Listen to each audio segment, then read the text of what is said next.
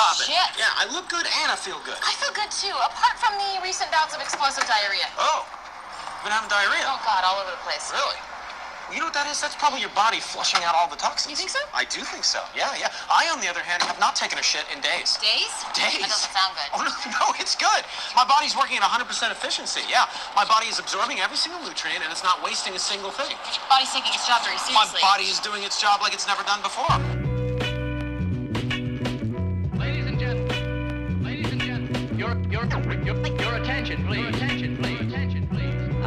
Moment we've been waiting for is here. All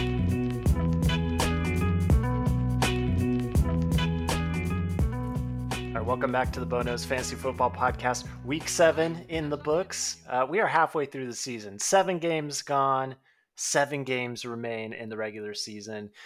That means the second half is here, and it's time. You know, shit is real. Like, if you're gonna make a move for the top, you're gonna make a push for the playoffs. It's time to do that. Joining me to to break it all down is the commissioner, Justin. Uh, we're both firmly in that group where you know have reason for optimism. You know, in a position right now to make the playoffs. Uh, I don't think you're quitting. I'm certainly not quitting. It's not quitting time, right? It's time to step up and uh, you know really make an explosive second half. You know, what are your thoughts going into the second half of the season here? It's really funny because obviously I've had some like down weeks, but I don't think I've ever been so confident with like such like an underperforming team. I'm like, it's fine. And then every time I look, I'm like, oh yeah, I'm like in like sixth or seventh place right now. Like that's not great. Um, but yeah, I don't know. Maybe uh, maybe I'll be able to pull it off. TJ Watt um, activated off of uh, IR today, so That's he's gonna help me. He's gonna help me right the ship. That's cool. Is he uh is he projected to play this weekend? Or is Uh, he- no, he's definitely not going to play this week. But um, you know, light at the end of the tunnel. I mean that that's the other thing about the second half in fantasy football that that is true every year. You know there are second half players. You know, player, it- we've we've had a slew of injuries over the past couple weeks, and this week was another uh, devastating one for some of the teams. We'll get into that a little bit later. But yeah, this is where the time where you know those opportunities come into play. Also, this is where you know rookies begin to step up, especially those uh, rookie wide receivers. So I'm I'm just hoping my whole bench just starts exploding. Those rookies just I, I won't even know which one to start. Uh, you already don't know which one to start, It's true. but maybe in a less miserable way. hmm Yeah, but I definitely echo the same feelings. Like where, uh, yeah, I, I think my team's in a little bit better position than yours. You know, just based on points scored, but still some you know question mark weeks where you're where it's like, man, no way showed up. What's going on here? I got huge holes at running back, but I would say I I feel more confident, like you were saying, in general. Um, it's fine, you know, it's it's okay. Um, I don't know. Maybe I'm just like already accepting that maybe Ashley's going to run away with the division lead in that, that first round bye, and just really settling into you know can I get that that uh, that four seed you know that top wild card spot. Um, yeah, I don't know. Overall, feeling good though.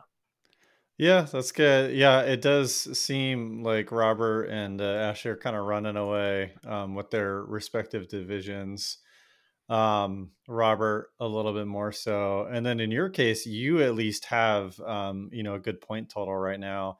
I'm gonna need a couple wins to break my way, but um, you know if they do, it should be easy to come out on top of um, all the you know four and three, three and four teams right now. Um, but you know, the schedule is looming. Uh, returning to this division and facing against you and Ashley and Eric, a team that's now looking kind of hot, uh, is not very appetizing to me at all. No, yeah, it's a, a scary thought, but uh, you know we're still in interdivisional play for a few more weeks, um, so definitely a chance to, you know, to close it out, to uh, to get some wins. You know, if you're feeling in a tougher division, or maybe you're just in a division with those teams that always seem to beat you no matter what. Uh, you get to beat up on the other divisions for for a few weeks longer. Um, speaking up uh, of beating up on other divisions, uh, shout out to the Sphincters division. Uh, they went 0 and 4 this week, playing you know teams outside the division. Uh, always rough when you see that. It's uh, I guess if you're if you're in Sphincters, uh, you know it, it keeps the race tight. You know, no one has clinched it quite yet, but at least like standings wise, there wasn't any uh, movements. Um, so yeah, uh, good, bad, who can say? Yeah, it, it is wild looking at all the divisions right now, um, especially Robert's division. You know, because I'm looking here. You know, obviously his team has uh, favored from um, some good luck. The other three teams, I'd all say, have had pretty bad luck.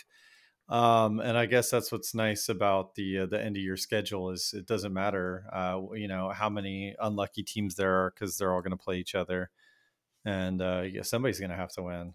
Well, I say that I don't know. Maybe we'll see the first tie we've seen in a long time.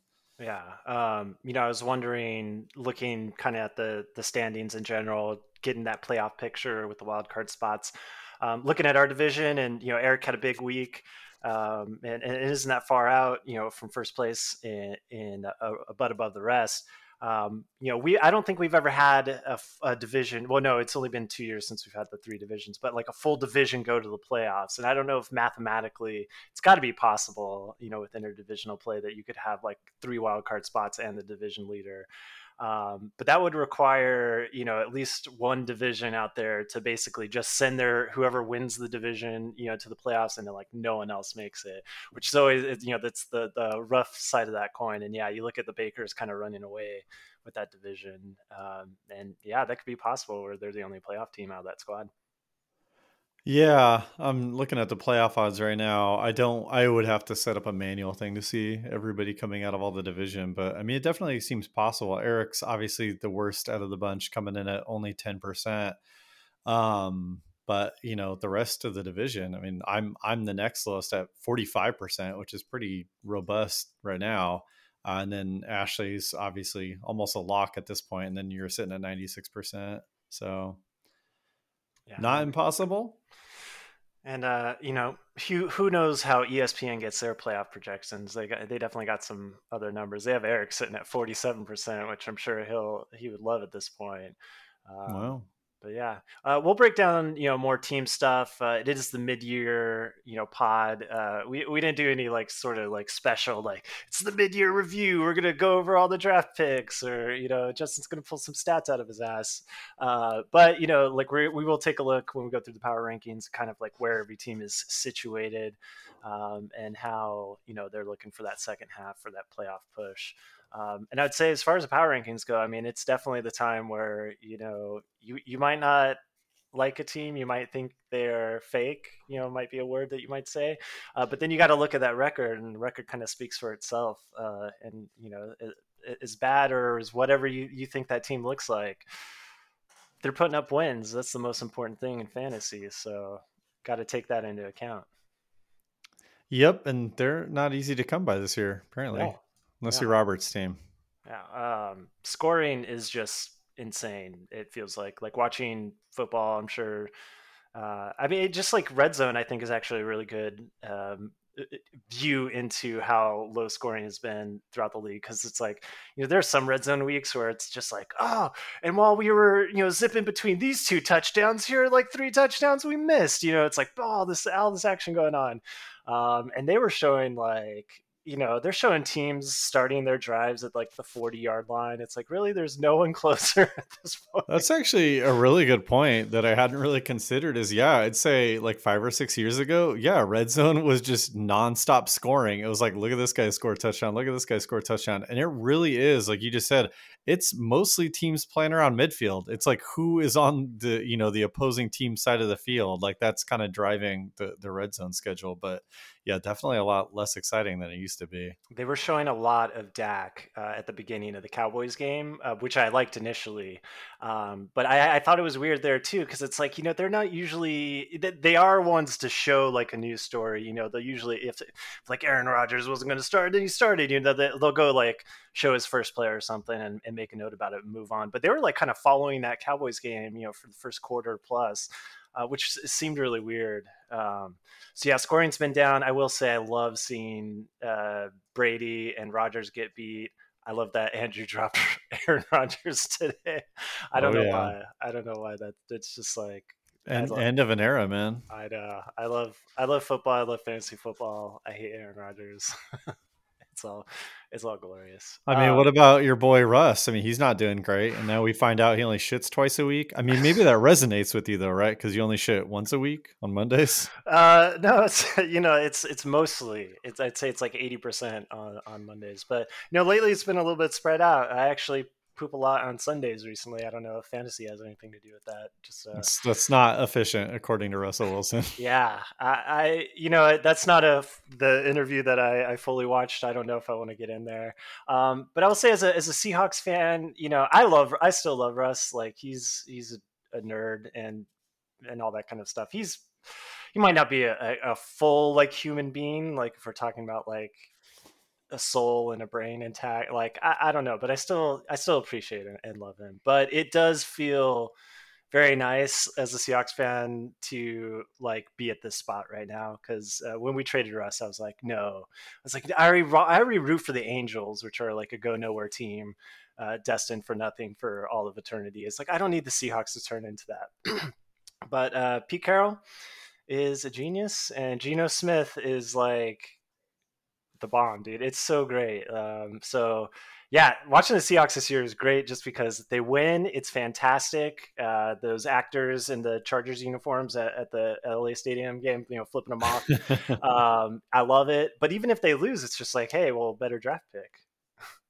yeah, that's fair. And yeah, there's nobody I'd rather hand it to less than Pete Carroll, but looks like he was uh, he was right about something. Yeah. Um, so yeah, the football world is getting pretty um, cool right now. Just uh, we we had a big trade in CMC going to the 49ers. Uh, actually got some play. Ryan got to start him. Uh, you know, there's some concerns he wouldn't play.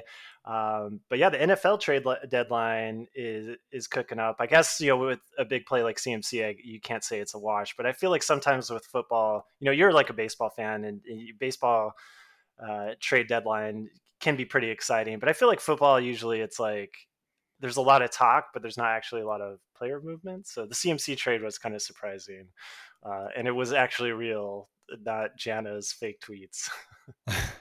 yeah, it was. Uh, you saw even you know like the NFL beat writers like really struggling to come up with a good comparison for like when another trade has happened like that because players that you know high value just really don't go in the middle of the season like that. It's pretty wild.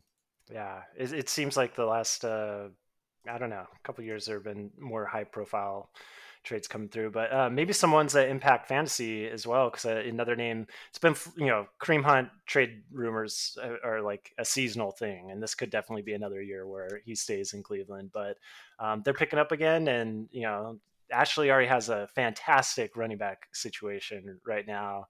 Um, and you know, Kareem Hunt goes to the Jets. That's you know, a team like that or, another situation that could be pretty good. So it's always exciting, you know, like if you're holding on to a player, especially if, if you're in that situation with Ashley where you don't need to like depend on that player, uh, roll the dice. You know, maybe they end up in a better situation. And uh, luckily, our trade deadline is situated a few weeks after the football trade deadline, so you could take advantage of it in the league and uh, trade that that new value for uh, you know another star player.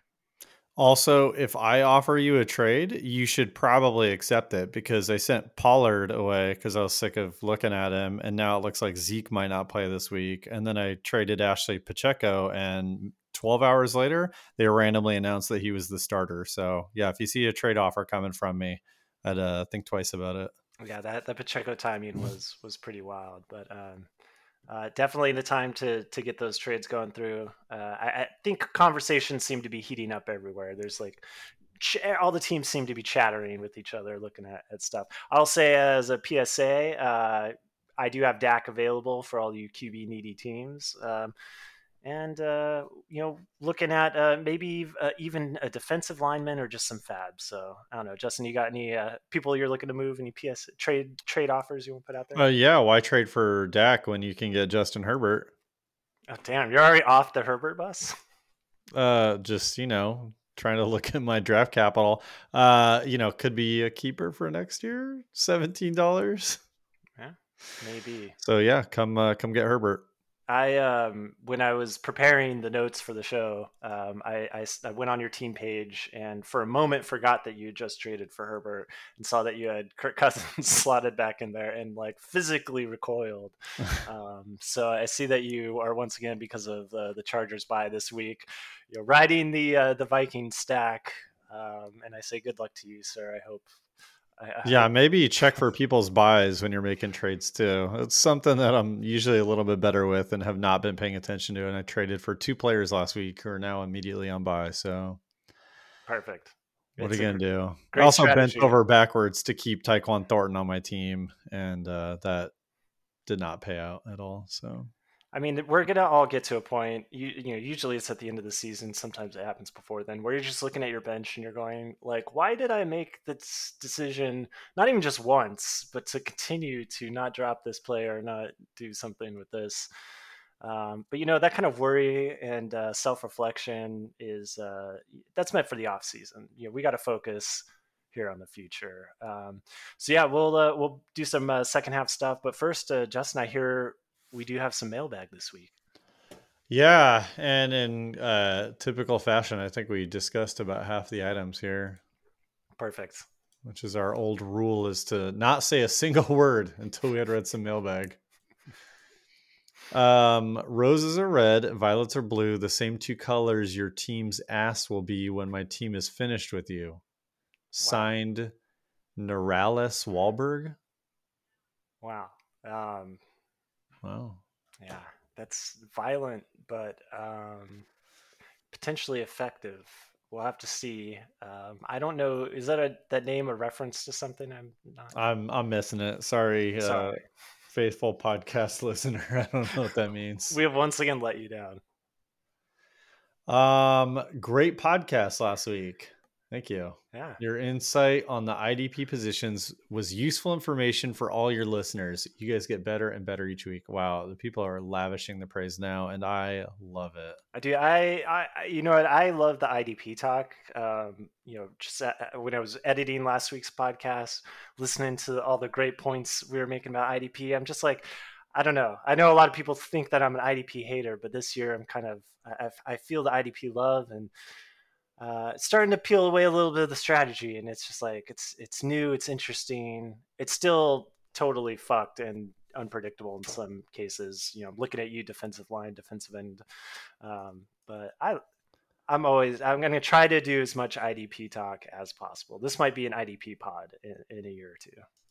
I've been streaming like three to four IDP players every week, and I want to just announce and brag to the league that I've perfected the formula to find good IDP plays. Like I, I feel like it's almost preferential to stream at this point because my locked in starters, you know, would have these like down weeks, but when you stream, it's like, man, every week is just beautiful. Well, share some knowledge. What are what, what tactics are you employing? Oh my here? god, you think I can go that far?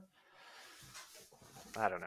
I'm just I'm just trying That's to make my secrets. Right. Uh, I think ninety percent of what I'm doing we talked about last week, so All right. Well it's then, not that complicated. Also, part of the strategy is losing like every fucking bid, like trading away a player involved in a in a, uh a Willie Gay acquisition off the waiver wire, so your claim falls out. Um, losing bids to Jana. These are all a part of my strategy. You can read it in my IDP guide. it's big picture stuff. Yeah. You got to make it seem like you want players you don't. Oh, and then trade a whole bunch of players for Willie Gay. Start starting running back caliber players. Um, hey Austin, can you please say some real dirty, nasty things about the butthole surfers? Like really rotten, filthy stuff. Please don't hold back. Please don't let me forget how worthless my team is. P.S. What's your favorite kind of donut? I didn't really mean for this to get to a weird place, but um, yeah, no, filthy stinking surfers are back to the filthy stinking gutter. I mean, putting up a, a boner of a game against the the Boomers. I mean, we'll talk about the matchup of the week a little bit later in the pod, but uh, yeah, no, um, I I don't know. I uh, I did not really prepare much trash talk because I felt like That's as filthy as you can get. yeah, on the fly. Um, because I, I just look at Brandon Aiyuk and I'm like, dude, this is finally the year where Aiyuk is a thing. And so now then my heart's just filled with like Aiyuk dreams. So I mean, I can't even get get filthy if I, I tried. But um, Yeah, no, we'll we'll get to the butthole surfers. You'll you'll have your time in the sun. The balance of power between divisions has shifted greatly. What are your thoughts about the divisions? Can one division produce four playoff Yeah. teams? That's what we're talking about. So yeah, way to predict, uh, you know, the future there. But um, I mean, mathematically, right? It's it, it's got to be possible. It would just it would really mean that division like taking advantage of interdivisional play, right? And just like I, I think it's easy to look at like one division, like our division, for instance, and say, okay, I can see how each of these teams could make it to the playoffs. We all have like reasonable records, reasonable point totals. I think the part where it's very difficult to understand how it actually could happen, though, is that means that every single team would have to be better than the second place team in another division. And so that means like the Surfers or the you know the Adams, who still have one of the highest point totals, um, or you know even like the Neblonians or something. All those teams have to drop um, for one. I I mean, is it, it would have to be our division, right? Where everybody would make it. I think the way that the other Yeah. yeah the way yeah, they're these, they're these laid two and out. five teams aren't going to cut it, especially since they're going to be eating into each other at the end of the season. So, yeah, it would have to be our division. Um, it seems incredibly unlikely. I am very tempted to program out a sim after this and see if we can get there. Well, if there's one thing I know about your life, my friend, is that you need more tasks. You need more things t- that need to get done. I just have so much free time to just Yeah. program up random Yeah. things for my fantasy I, football league. encourage you to get right on it. Things that don't even help me win. Uh, Utmost support. Yeah, there you go. Too. Every time I tell people that I do all this like extra work for our fantasy league, I'm like, yeah, I have all these scripts that like generate stuff, and they're like, oh, cool. So it like tells you who to start, and I'm like, oh no, no, no, these don't help me in fantasy like in any way. it's just like fun information for the league. That's still up to my idiot brain. all right. Um, with so with some many, so many four and three or three and four teams at week seven, what does your prognostication machine say about playoff chances? Yeah, a lot of people are Uh, interested in the playoffs. Yeah, I mean, I think we talked about that a little bit. I don't know what is going on right. The ESPN things I think need to be like removed from the ESPN page because this is the I, I mean I guess this is schedule. It says Jana has a 21% chance to make it, but the Boomers have a 12% chance. Yeah, even though Boomers have outscored Yeah. Narwhals. I mean I guess not by a lot. I guess they have a more favorable schedule, but I you know, I have my my projections here and they are not even remotely close to these ones. We'll just run through this. We have Ashley at 99.9%. Um, I think there is a way that she could still fall out, but it seems incredibly unlikely. it would uh, it would take like perfect circumstances. I think. Yeah, we have you at 96%. Um, you know, uh, not doing so great in the win column, but, you know, huge point total. That's going to keep you afloat. Exact opposite side um, at 95%. We have Robert, huge win total, shitty points. Who cares? Wins are more important than points. Um, after that, back to your situation, 92%. We have the Adams, great point total, shitty wins. Um, then we got the Shenanahads at 80%, who, you know, are doing pretty well in their division. I guess Ryan is kind of nipping at their heels a little bit, as well as Lucinda. Um, then it starts to fall off after that. We have Lucinda at 58%. Um, I guess it thinks, wow, that's actually surprising the more I look at it. It does not bode well for Ryan, who's in second place in the division right now. That Lucinda's at 58% and Ryan is at 10%. and she has one less win. Um, so yeah, Lucinda at um 58%. I'm after that with 45%, like we mentioned earlier. Uh huge drop off after that. We have Eric at 10%, um, Ryan at 2%. And, and again, Eric, who's in last place in our division, is more likely than Ryan, who's in currently in second place in his division. um, then we got the Boomers at seven percent, and then uh, the Narwhals at five percent, and Brett, who's pretty much eliminated at this point, and I think has been for a couple of weeks. Um, yeah, it seems like your playoff uh, machine might be taking a lot more uh, points into consideration over those wins.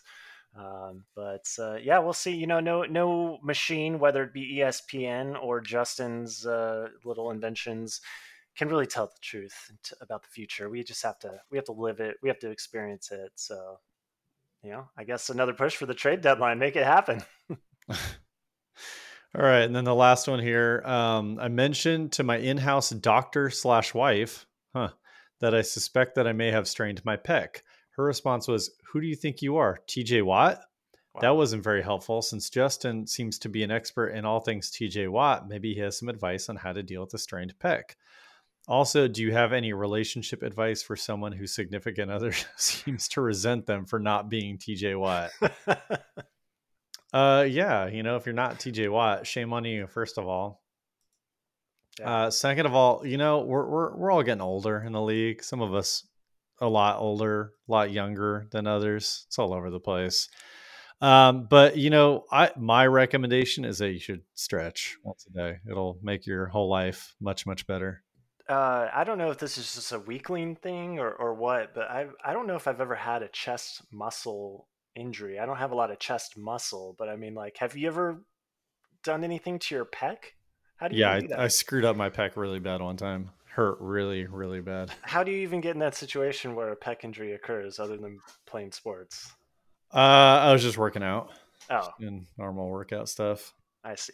It, but yeah, I was surprised though because um, I, I get like uh, chest pains a lot too, like because of stress, and so it took me a long time to kind of suss out like, is this muscle pain or am I having like an anxiety attack? Um, but it was a it was a muscle strain and it hurt really bad. Well, you know, I don't know. I don't have anything funny to say about that. What about somebody who resents them for not being TJ Watt? Do you have any advice there? Um, I don't. You know, every time I think of T.J. Watt, I know you love him. I know Steelers faithful love him. Um, I just think of those like what are those Subway commercials where they have a Subway in their backyard, and I, I don't. I then I start thinking about like what family dinners are like at the Watt House, and just you know, I, I it's hard for me to like focus on T.J. Watt's play or his pecs because I'm just always like asking like how many dogs do the Watts have? Like, do they? They must have like a giant swimming pool. Do they have a slide? Those guys are probably too big for a slide. I don't know. Just a bunch Or do you just install like a TJ Watt sized slide? Dang, dude. They could afford it too, like a double wide. Well, I guess any Watt size. Yeah. JJ is probably the biggest Watt. I mean, he could be shrinking. He's old. He could be. Um, that's all I have for mailbag. All right, so let's look up at the. Uh, bu- bu- bu- bu- Nice. Yeah. Bazinga. All right, let's look at the matchup of the week for last week. It was uh, Ryan Surfers against Andrews Boomers. Um, I, I don't really remember, you know, what we were looking forward to in this matchup. Uh, you know, it, it it seemed pretty one sided. I mean, I guess good for the Boomers. They uh, definitely uh, boomed over the competition here. Uh, yeah, and uh, you know, talking nasty about Ryan's team, Surfers back to their kind of. Uh, uh, a little lackluster, a little, little, little scoring. Uh, not going to get it done. 140. Um, I don't know, Justin. What what are your thoughts on this matchup? Uh, so I didn't really get to catch much of it live. Um, didn't get to watch a lot of football this weekend, but um, yeah, you know, CMC obviously like you have to start him, but um, you know, uh, obviously it's going to cap his ceiling a little bit. Um, but you know, it's just one of those weeks where like you look up and on the roster. I mean, there's nothing like glaring. Obviously, like nobody went off, which is what you need to kind of win. Um, Andrew, the one you know kind of bright spot he's had this season is uh, Austin Ekeler just getting it done, you know, week in and week out. Um, and De'Vondre Campbell having a, a huge game as well. But yeah, so yeah, back on Ryan's side, you know, just nothing exciting happening. Um, and I don't know, man. I mean, long term, yeah, probably. Uh, you know, I think he'll he'll eke out a couple more wins. It just it seems insane to me that I keep looking at these teams and like the draft picks that they got right and like their roster, and I'm like, man, like they nailed it. And I'm, you know, Ryan of CMC, Saquon Barkley, like, dude, that's awesome. Um, but yeah, I mean, the points just aren't there, and I, I don't know hundred percent what to blame for that, but um, yeah. Yeah, definitely. I mean, I feel like this this matchup kind of exemplifies what we're dealing with, which is generally low scoring weeks like this in the NFL and in fantasy. Um, you know, no one really popped on Ryan's team. He definitely, I mean, he has a lot more double digits than I think I had on my team. You know, so on one hand, it's you know you got that floor there, but um, yeah, no one's popping, no one over that twenty point threshold, which you're really looking for. And all it takes on the other side, you know, you mentioned uh, Ekeler and uh, De'Vondre Campbell having big games, you know, 30 points pretty much for each of them. Um, Andrews was the team that popped, but I mean, look at the other uh, scorers. You know, it's pretty pretty mediocre. So it's like, especially I think in these down weeks where scoring's limited, I mean, touchdowns are always a premium, and they're still they're scored that way. But it just feels like um, you know the the distance between that uh, RB two, you know, whoever's your RB two, um, them getting you know 20 touches but no touchdowns. You know, when when 20 touches is only equaling you know 80 yards, uh, and and yet you know Zeke can fall into the end zone twice from the, the one yard line tier. Um, you know that they're, they're even more important here. So yeah, Andrew got the big game and got the win. Yeah, and you know surfers. Um, I'm looking right now, 11th in points over the last four weeks. So you know definitely not looking good. It looks like some of these, uh, you know, obviously the bye weeks weren't great from this week um, on the IDP side but you know, getting a little bit of relief. Uh, Gus Edwards looking good, even though Dobbins is hurt. Um, it doesn't look like the Ram situation is ever going to get any better. So maybe that bye week saved them a headache. And then just when things were looking like they were lining up for Michael Carter, uh, hopes are dashed for James Robinson. So yeah, we were talking about trades. We didn't even talk about that one. Um, I, that was another one when I, I like I didn't see on Twitter. I just saw kind of like mentioned in chat, and I thought it was another like fake tweet at first because uh, I thought they were like really high on Michael Carter, but apparently they view him as a change of change of pace back. But um, yeah, uh, Jana's boy ETN, uh, ETN season's about to to start. Mm-hmm. Um, yeah. Well, let's get into the uh, power rankings, and as we go through, we'll uh, you know take a look at, at where the team is mid-season. What are the chances uh, of making it? And uh, starting at the bottom, I, am suspecting we don't have much movement down there.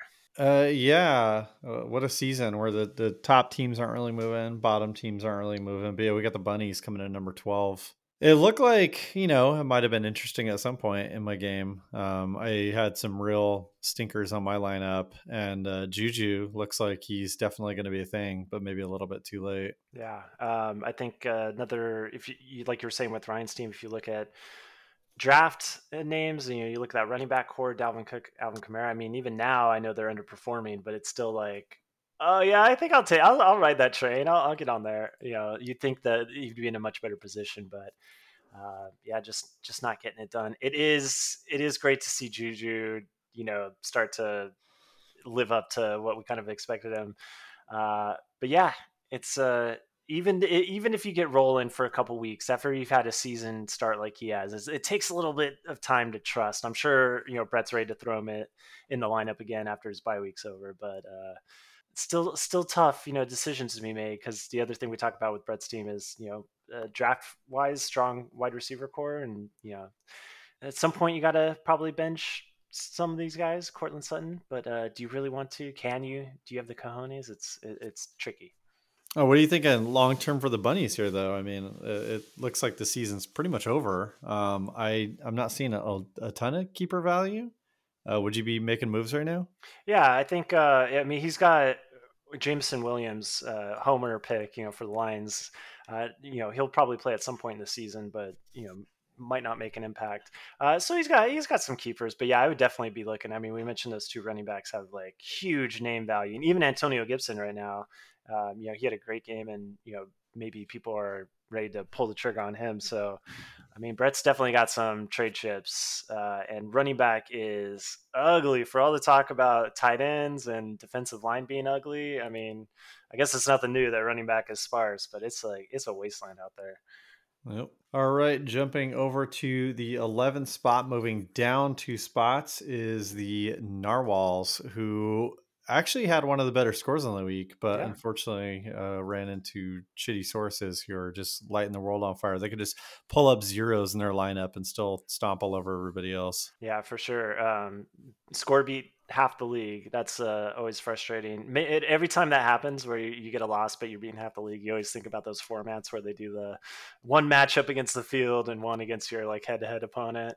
Um, so yeah, Narwhals would have won one and one this week, but like you said, been matched up against the top scorer. Um, just a little context. I mean, so four games out of first place uh, in that division behind you know Roberts Bakers, but just for some context about like the the wins and points. Uh, team's only scored 15 fewer points than the Bakers have this whole season, and yet are you know that's a four game you know uh, difference because of, of win totals. So uh, definitely a tough luck season, uh, third highest opponent score uh, going up against the Narwhals.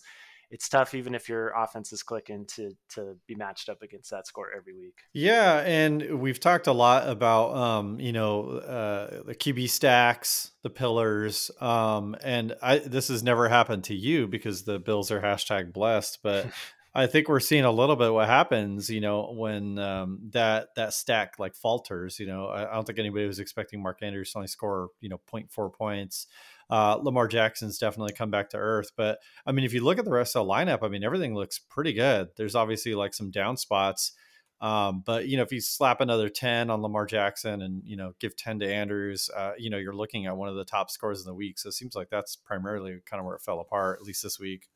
Yeah, when you're when you're uh, ba- when, when the pillar is your the structure of your team, you know you need it to remain strong, and when it falls apart, uh, generally not good things happening.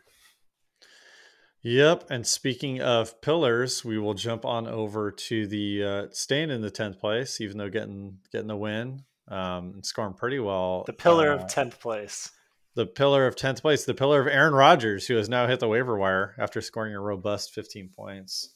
I kind of started that segue and I thought I'd be able to find like a joke on Anders' team to make about a stack. And he literally, like, I don't think he has a single player on the same team. That's probably a good strategy, diversification. Uh, yeah, uh, we talked a little bit about Anders' team. You know, Ekeler uh, definitely keeping things afloat. Uh, I just saw that Rex Burkhead is still in his lineup somehow. Um, that's incredible.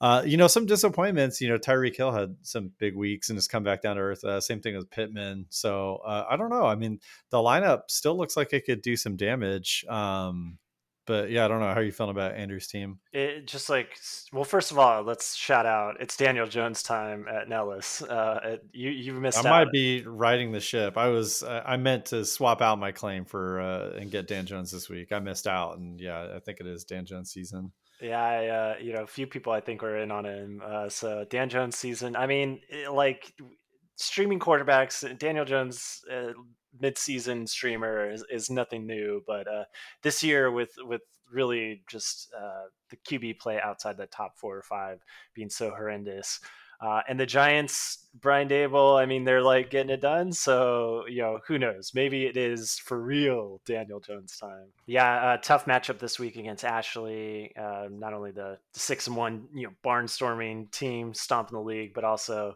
uh, his two big backs, uh, Ekeler and CEH, out on bye. So, to be uh, pretty tough. But um, at least this week, good for the Boomers. They got a week off from uh, playing the top scorer of the league. So, um, got a nice win there. Uh, maybe things are looking up.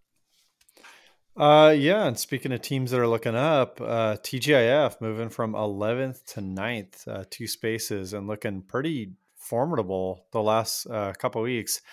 This this like really like resonates with me too because I I I think I mentioned it last week. I kept coming back to Aaron's team because it was like, oh, Josh Jacobs is having this like crazy season, like you wouldn't believe. Like, oh, Miles Sanders is like way better than we thought he'd be.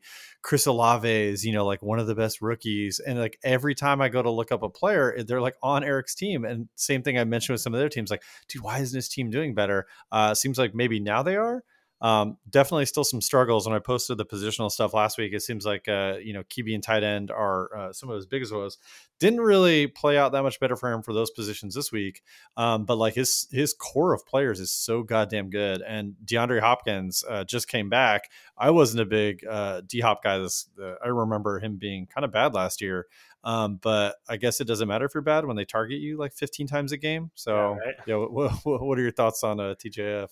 Yeah, I mean, uh, if you look at the two of the last three weeks for TGIF, scoring 180 points. Uh, if you can keep up that sort of consistency, had a down week last week and got the loss, but you know, if you're if you can, you know, be up there scoring 180 at this point in the season, it's pretty good, and good things are going to happen. Um, especially too looking at the you know upcoming division, Narwhals this week, Boomers uh, week after, then Adams, then Bunnies. So uh, rounding out divisional play by playing some uh, teams. A lot of those teams, I think all of them under 500, and uh, so definitely a big chance for TGIF to turn around. And uh, again, could be could close out the perfect division. All of us going to the playoffs.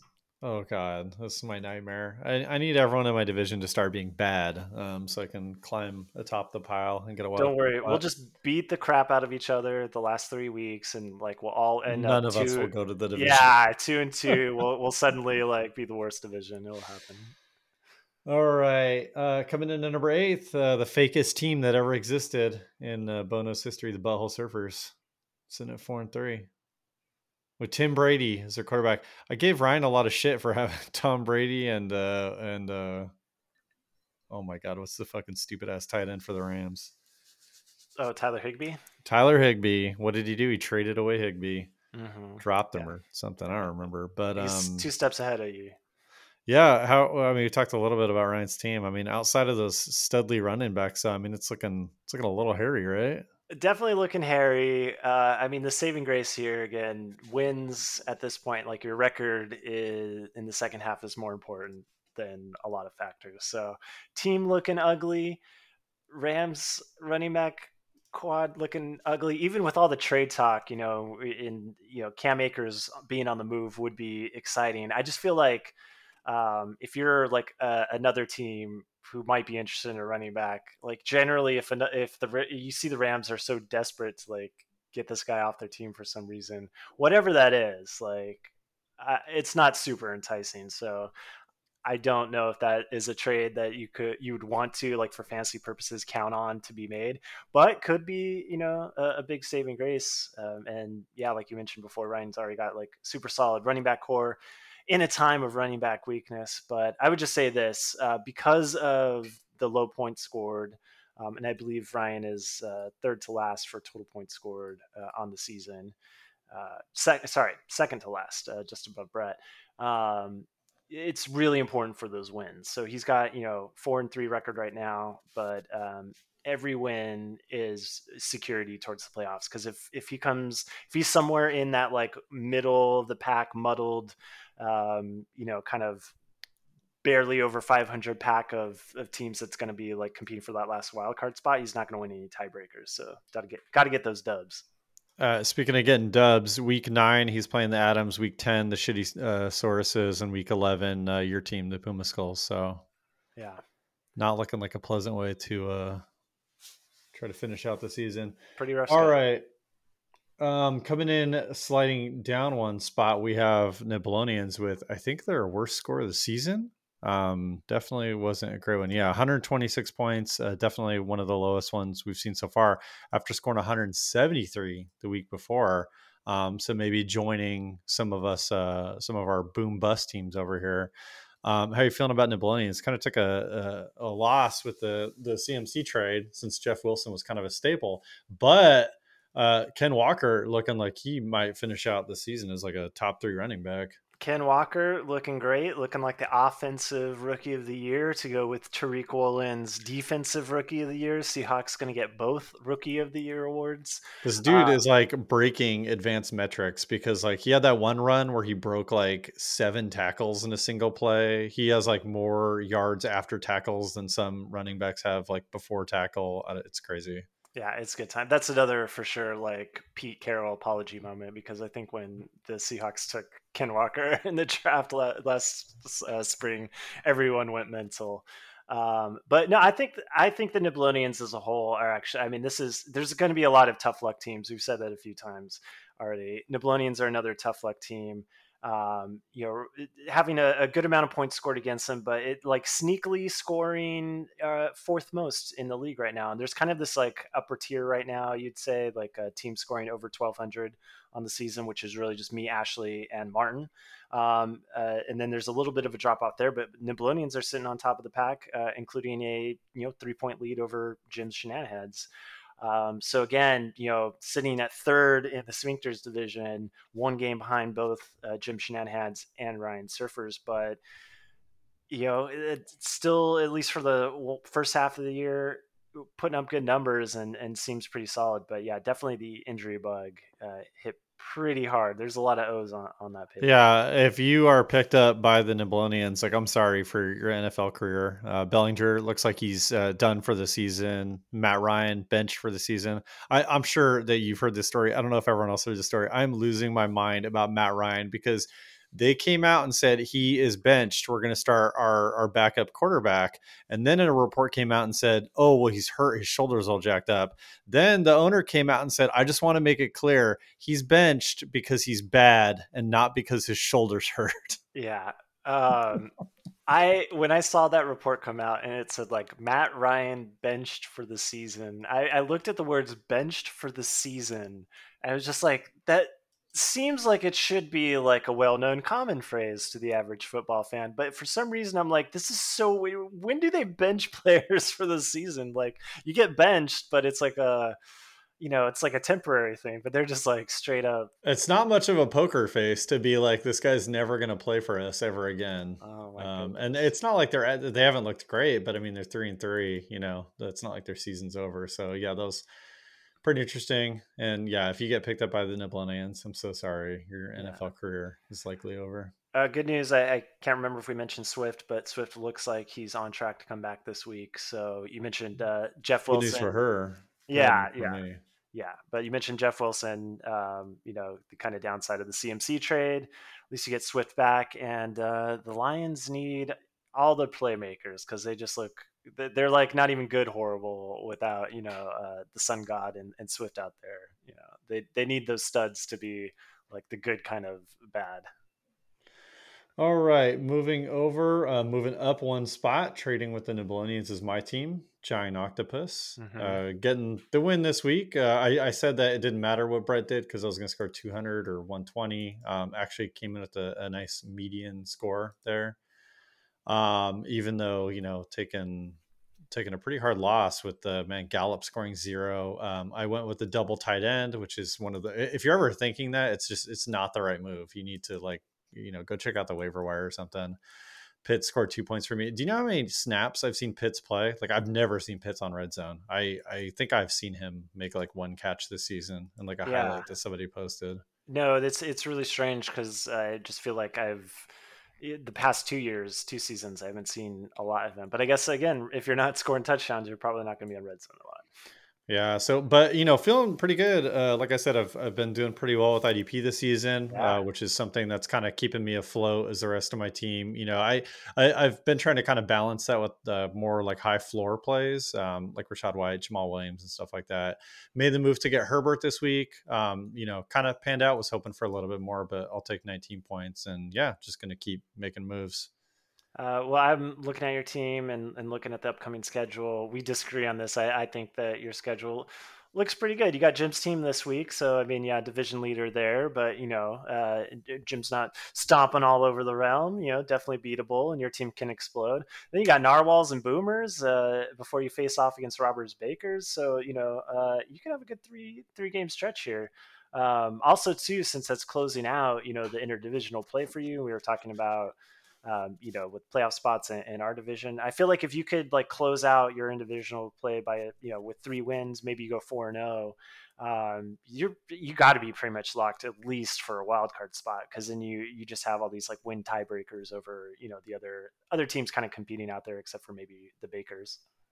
Yeah, and I think that's maybe a better way of phrasing it is saying like the the schedule's easy. The way I'm looking at it is I pretty much need to win these next uh, four weeks, uh, maybe just three out of the four of them. Um, because in week 12 I'm playing Ashley, week uh, 13 I'm playing you. Um, oh, I I have that backwards. Mhm. Um, but yeah, those are going to be two tough matchups. And then, you know, I have TGIF in week 14, which my ranking thing here has as like a soft matchup right now. But like we mentioned earlier, it looks like Eric's team might be heating up. Um, so yeah, this next uh, month here, I need to definitely be uh, pulling out the wins. Yeah, there's a pretty good chance that last uh, week 14 matchup against Eric, that's going to be the two of you, uh, you know, competing for potentially one wild card spot. You know, Yeah, I can already see the the the flow chart that I have to build every season to show all the different playoff scenarios in my mind. Uh, love all the the second half material that we get. All right, moving over at number five, down, sliding two pretty big spots. We had the Shenanigans who um, had a pretty big loss this week to, um, uh, like we just mentioned, TGIF coming in pretty hot.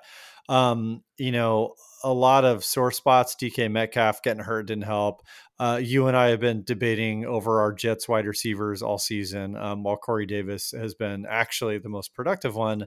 Um, and what happens when Elijah Moore's gone? He gets zero points. So I don't. I wasn't expecting that. I don't think Jim was either. But yeah, uh, definitely hurt in uh, in a lot of positions today, especially IDP. Now that I'm looking at it, um, just some real low low uh, games.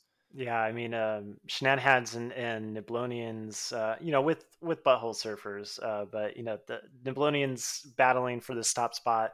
Um, these two teams look very similar, just because you know they they're in a pretty good position to you know not only get the division, especially in Jim's case here, since he's already in first place, you know, get that division lead. Um, but just you know, setting yourself up for you know solid chance of that wild card spot, and yet you know during one week you can suffer such catastrophic injuries that really you know change you know potentially the outlook of the team luckily with dk metcalf probably not a big thing like we're all hoping we're all hoping he plays on, on sunday um, unfortunately Breece Hall uh, jets rookie running back who was looking really studly you know was definitely the highest priced uh, running back drafty this uh, this summer but um, you know, show started to show in the last couple weeks, you know, that he's going to definitely be a value even at that and out for the season. So that's really tough. Um, so I don't know. You definitely got to to to put the shenanigans up up this high because of where they're sitting on top of the division.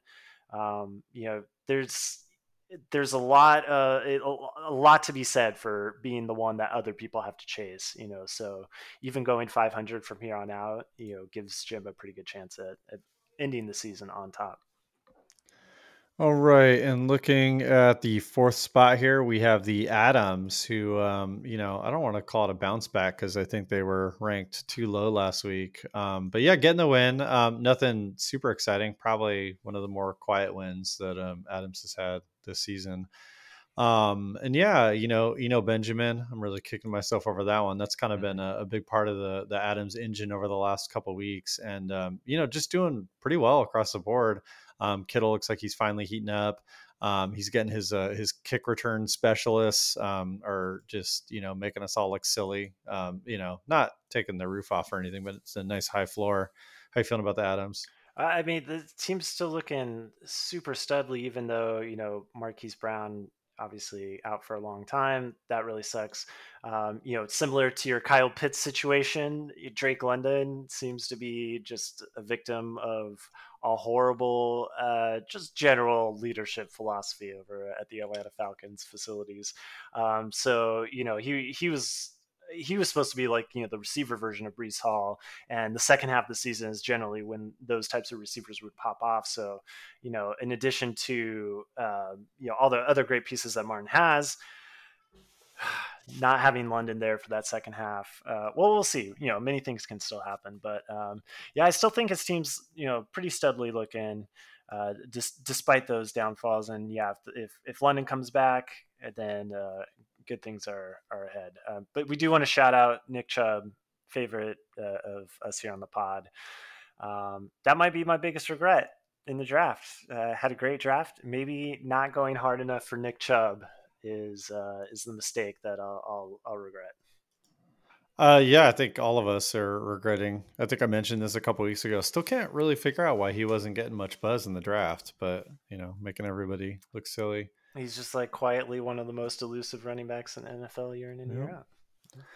All right, coming in at number three, the uh, Black Market Bakers slowly yeah. marching their way up the power rankings. The people, um, you know, they can't deny. Uh, th- this is where we start to look at, you know, uh, you know, we may like one team better than another, but you know, at the end of the day, um, it's going to be based on you know your wins, your points, and everything. If you're going to the playoffs or not, and, uh, yeah, I mean Robert's team looks like it's going to playoffs. Um, the other interesting thing, like I want to point out that we've been kind of poking fun and you know saying like you know fake team stuff like that. Over the last four weeks, um, Ashley has been dominating 179 point average. Um, the next closest is actually TGIF coming in at 169. Um, there's a pretty big drop off after that though, and these teams are all averaging within, I'd say, was look like two points of each other. So Puma Skulls at 166.4, Adams at 166.3, uh, Giant Octopus at 166.3. Um, really losing thread here. And the Bakers at 165.4 and the uh, Boomers at 165.3. So I think that's actually like a great way of kind of, you know, like resetting, you know, not looking at the the win totals and stuff like that. I mean, like all four or five of those teams are pretty much all doing, you know, the same over the last month.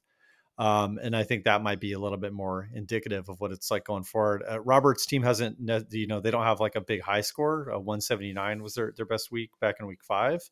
Um, but, you know, if you catch the right schedule, consistency can win out. Um, and if his team can get hot down the stretch, he's got the, the win, the win total to support it. Yeah, definitely. Um, and looking at a lot of these players, you know, I think second half storylines could be said for a lot. And you know, making that trade with you to get Tony Pollard, um, you know, I'm always a fan of two uh, two running backs from the same team. Um, you know, it there are weeks where you could start them both. Uh, it's a little dicey. Uh, it takes a, you know, it's like taking a shot of a really strong whiskey. Um, but you can do it sometimes. And of course, the benefit of, of having that robust uh, position where you know if one, if anything happens to, to either of them, the other immediately gets that, that value. So, um, yeah, I think most importantly, again, you know, aside from the team, is just sitting on that six and one record. Um, we mentioned last week, you know, if he managed to go, you know, 500, you know, four and four for the end of the season, you know, he's pretty much a lock for the playoffs. Um, and yeah, that would still hold true. So even, you know, he beat me this week uh, by a touchdown. Gotta love those one TD scores, especially when, Rashad, when Rashod Bateman gets tackled on, on the half yard line. But uh, if, if uh, Robert goes three and four for the rest of the season, he ends up with a nine and five record. That's going to get you into the playoffs for sure. And he's probably going to still win the division because if uh, at a nine and five record, it would take Adams, who are currently in second place, uh, it would take them going six and one, basically winning out only one loss uh, till the end of the year to tie. And then in that moment, you know, right now Martin definitely has the points total uh, to break that tiebreaker, but that's not. I mean, if you're on the outside looking in, I mean, you for Martin, you not only got to be looking to go six and one, but you have to be hoping that Robert is worse than 500 you know goes worse than two or three and four for the rest of the season all right and uh, last two spots here um, I don't think a lot of surprises. Puma Skulls at number two. Um, Shitty Sources at number one. The only thing I want to mention about that, this is the first week that we have had a, a unanimous number one decision in oh, Shitty Sources. So wow. you could even unite these idiots, this group of, of just total idiots yeah, so I guess um, looking at the Puma Skulls real quick, uh, tough loss against the Bakers. It looked like you were going to pull a Schnennehads and uh, maybe pull out the the win on Monday night. Um, fell a little bit short. Uh, Roquan was doing everything he could for you, but uh, it was Nicholas Morrow, right? He he didn't hold up his end of the bargain. Um, but yeah, you know, I, I know you uh, you had your your Bills uh, stack on on bye, which obviously hurt. Um, not getting a ton of points today, either, guys. Uh, you know, just uh, wondering about some of these other guys, though. You know, JT, just the last, uh, you know, I know he's injured too, but just not looking like his dominant self in the first half. Are you a little bit worried about that?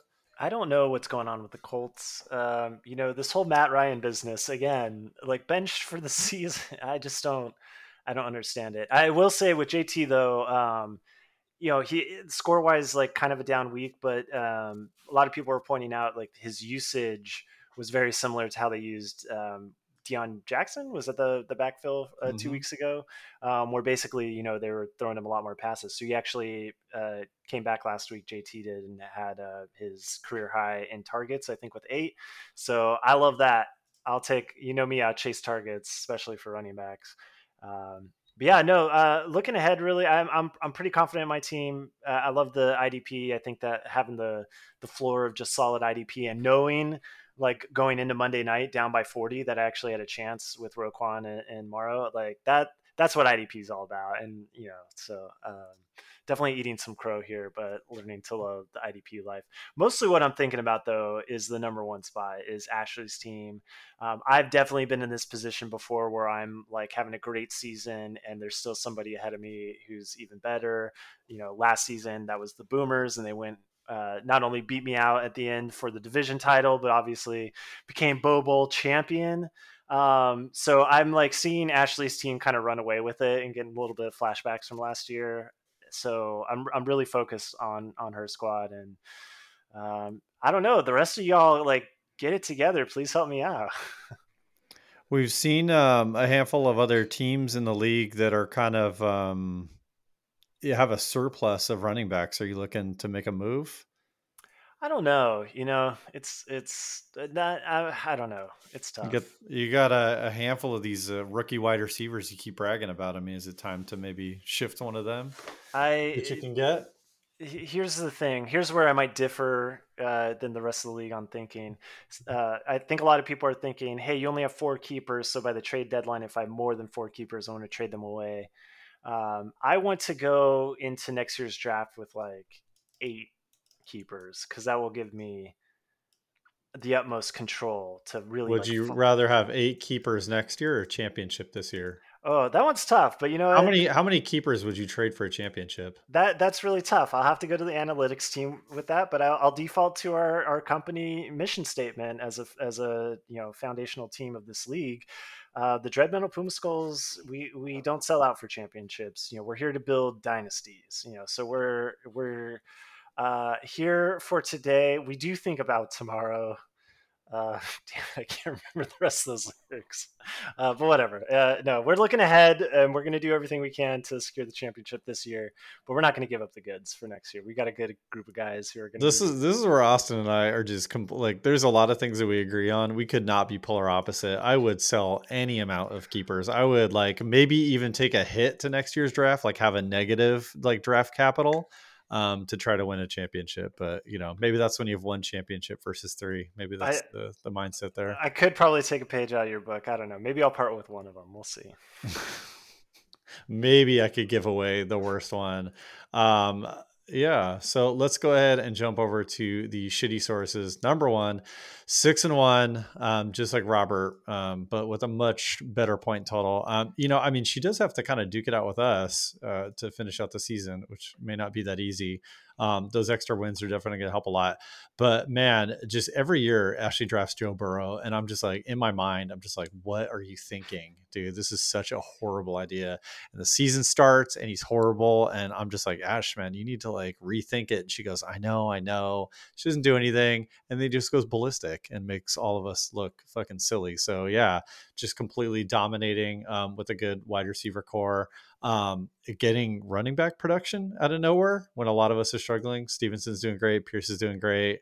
Um, and yeah, seems to be kind of filling in the gaps pretty well too. Her favorite player from last year, Donovan Peoples Jones, um, new, newly starting uh, RB one for the Kansas City Chief, Isaiah Pacheco. But yeah, how are you feeling about Ashley's team? Uh, I mean, the way you feel about Joe Burrow is pretty much how I feel about Ja'Marr Chase, and I'm a little bit bitter about Ja'Marr Chase because I, I had him in the Guillotine League, um, pretty much all the weeks where he wasn't shit. you know, so I was like, I don't know what the hype is on Ja'Marr Chase, and then I get cut from the Guillotine League, and uh, you know now the Burrow Chase thing, is, is, is, you know, they're going. I, I got to jump in with the funniest guillotine league story of all Yeah. time because uh, Ryan had what I thought was one of the best teams in the guillotine league, and unfortunately, it was all all down weeks from his players last week. He loses, he gets eliminated. Brett has a ton of money for some reason, and he scoops up almost every single team, almost every single guy that Ryan had. And I was just really laughing about the mentality of like, this team just got eliminated. I need every single player that they have.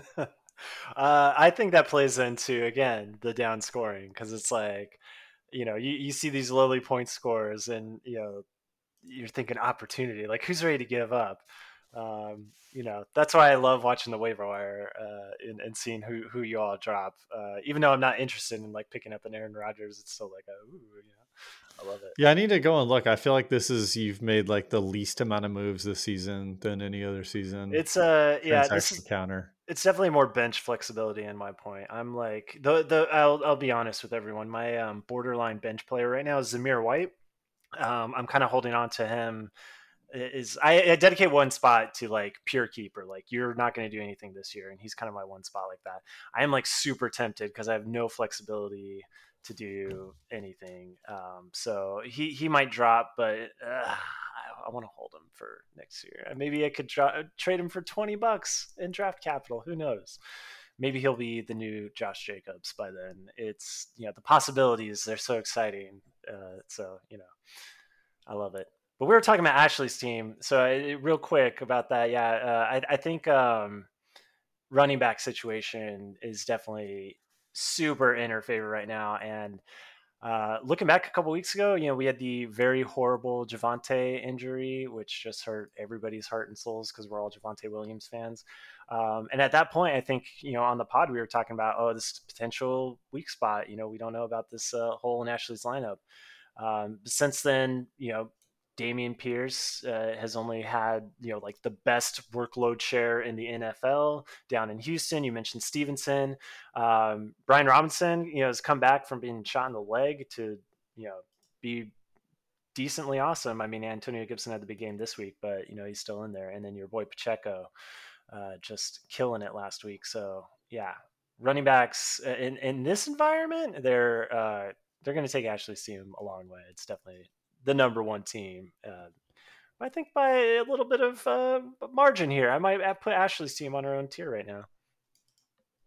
Uh, yeah, definitely uh, feels that way. Looks that way. Like I said, the uh, the eye opening stat for me was the 179 points over the last four weeks. Next closest team being a full 10 points before below that, and a lot of us being about 15 points below that. So um, yeah, definitely looking strong, getting stronger. I mean, her worst score was uh, week two, 141 points. Her next closest low score is 161 points, which is what a lot of us are just wishing we would average. So yeah, definitely looking strong to uh, close out the season. Boomers, bunnies, surfers.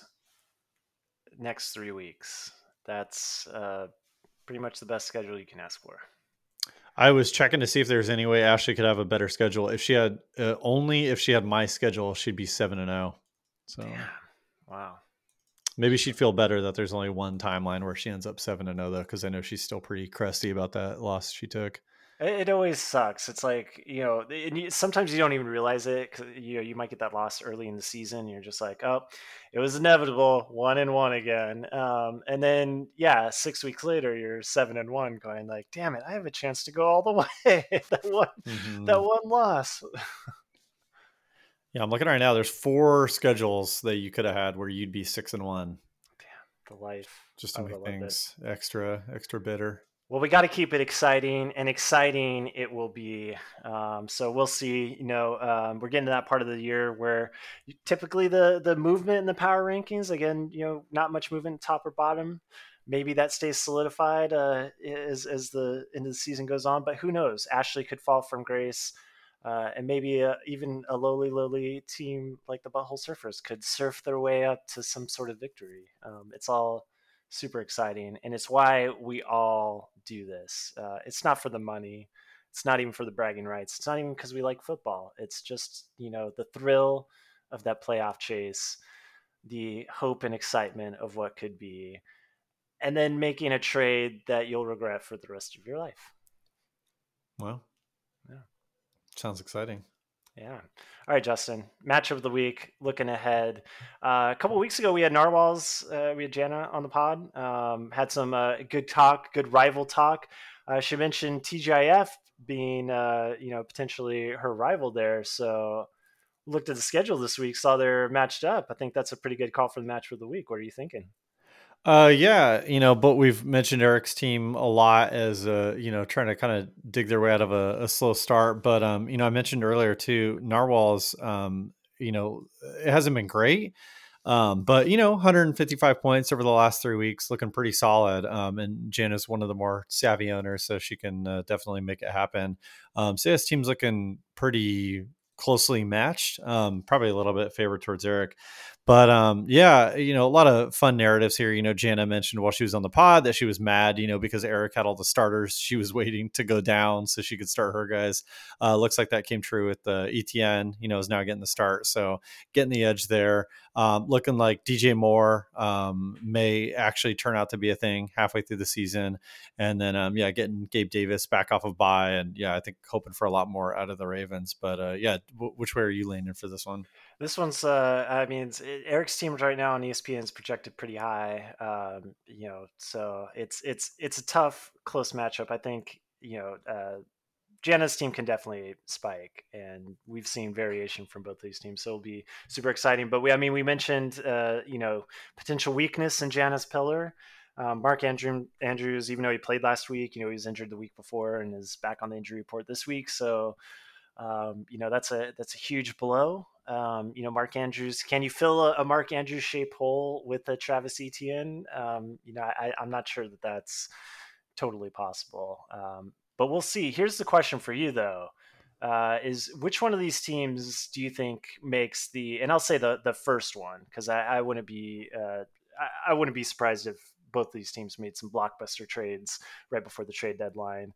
Avid traders both. Who makes the first blockbuster trade? Is it uh, Eric or Jana making their team better? Um, man, I Jana really wants to trade. Um, Eric, you know, he's I think he's a lot more conservative with the trading.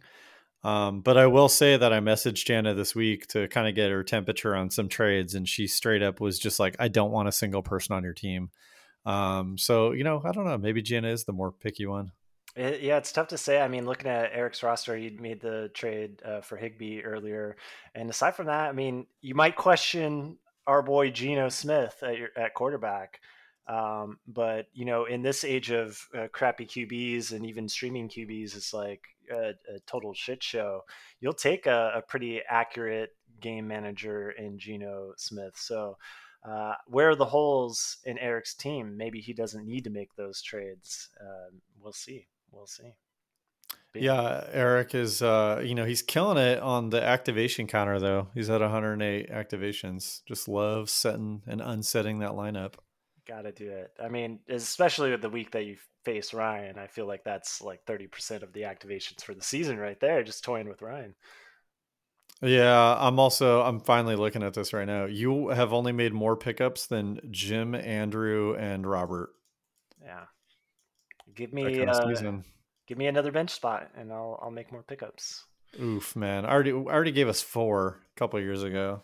it was already a huge mistake. Uh, playing in the guillotine league with three bench spots makes you, uh, I don't know, kind of play it toys with your mind. It's like a bad acid trip. You're like scarred for life. Uh, I look at seven right now on our bench, and I'm like, oh, this is comfort. This is this is home. This is life.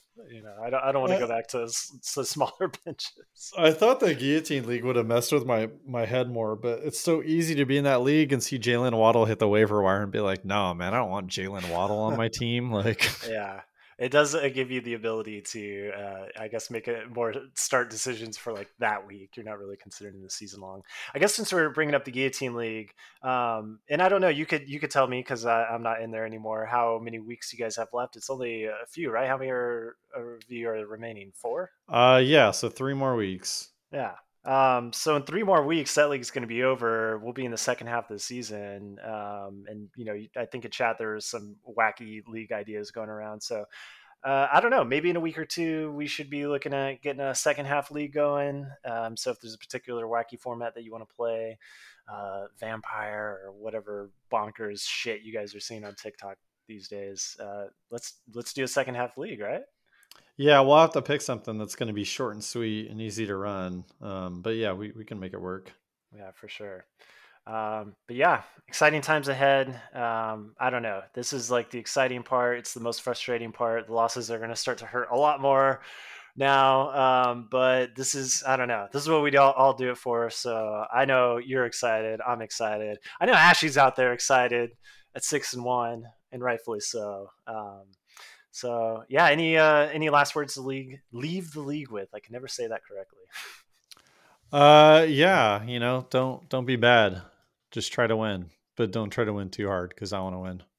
Yeah. Um, I too would like to win. Um, I might be interested in trading for a running back, but um, I, I, don't know. I don't know. Uh, I feel like a, a, very protective hen over a, a gaggle of eggs and, and little chicks that I just I look in their eyes. I see so much potential. This is this must be what being a parent feels. Like. Is like. it is it the Justin Jefferson trade that scarred you? That one, yeah, I mean that got me JT, but um, yeah, that one like really hurt because I think like in my heart heart I would much rather have a like lifelong wide receiver keeper in uh, Justin Jefferson. Um, even though I mean arguably Jonathan Taylor won me the championship that year, so it's it's really tough. But I mean I had him; he was a Puma skull for like a week and he was gone. You know, yep, it, it hurts. It hurts. Um, but I think you know some ancient uh, philosopher said about fantasy football it's better to have traded and have lost the trade than to have never traded at all. That's fair. Yeah. So uh, yeah, get it done. I'm excited to see what everyone does. Um, and yeah, Dak's out there if you're looking for a quarterback. Do you know? Before we go, I'll leave us with this. Uh, I had a little chat with with Ryan about potentially trading Dak. Um, and I think Ryan's exact words were, "I don't know that Dak is any better than Tom Brady."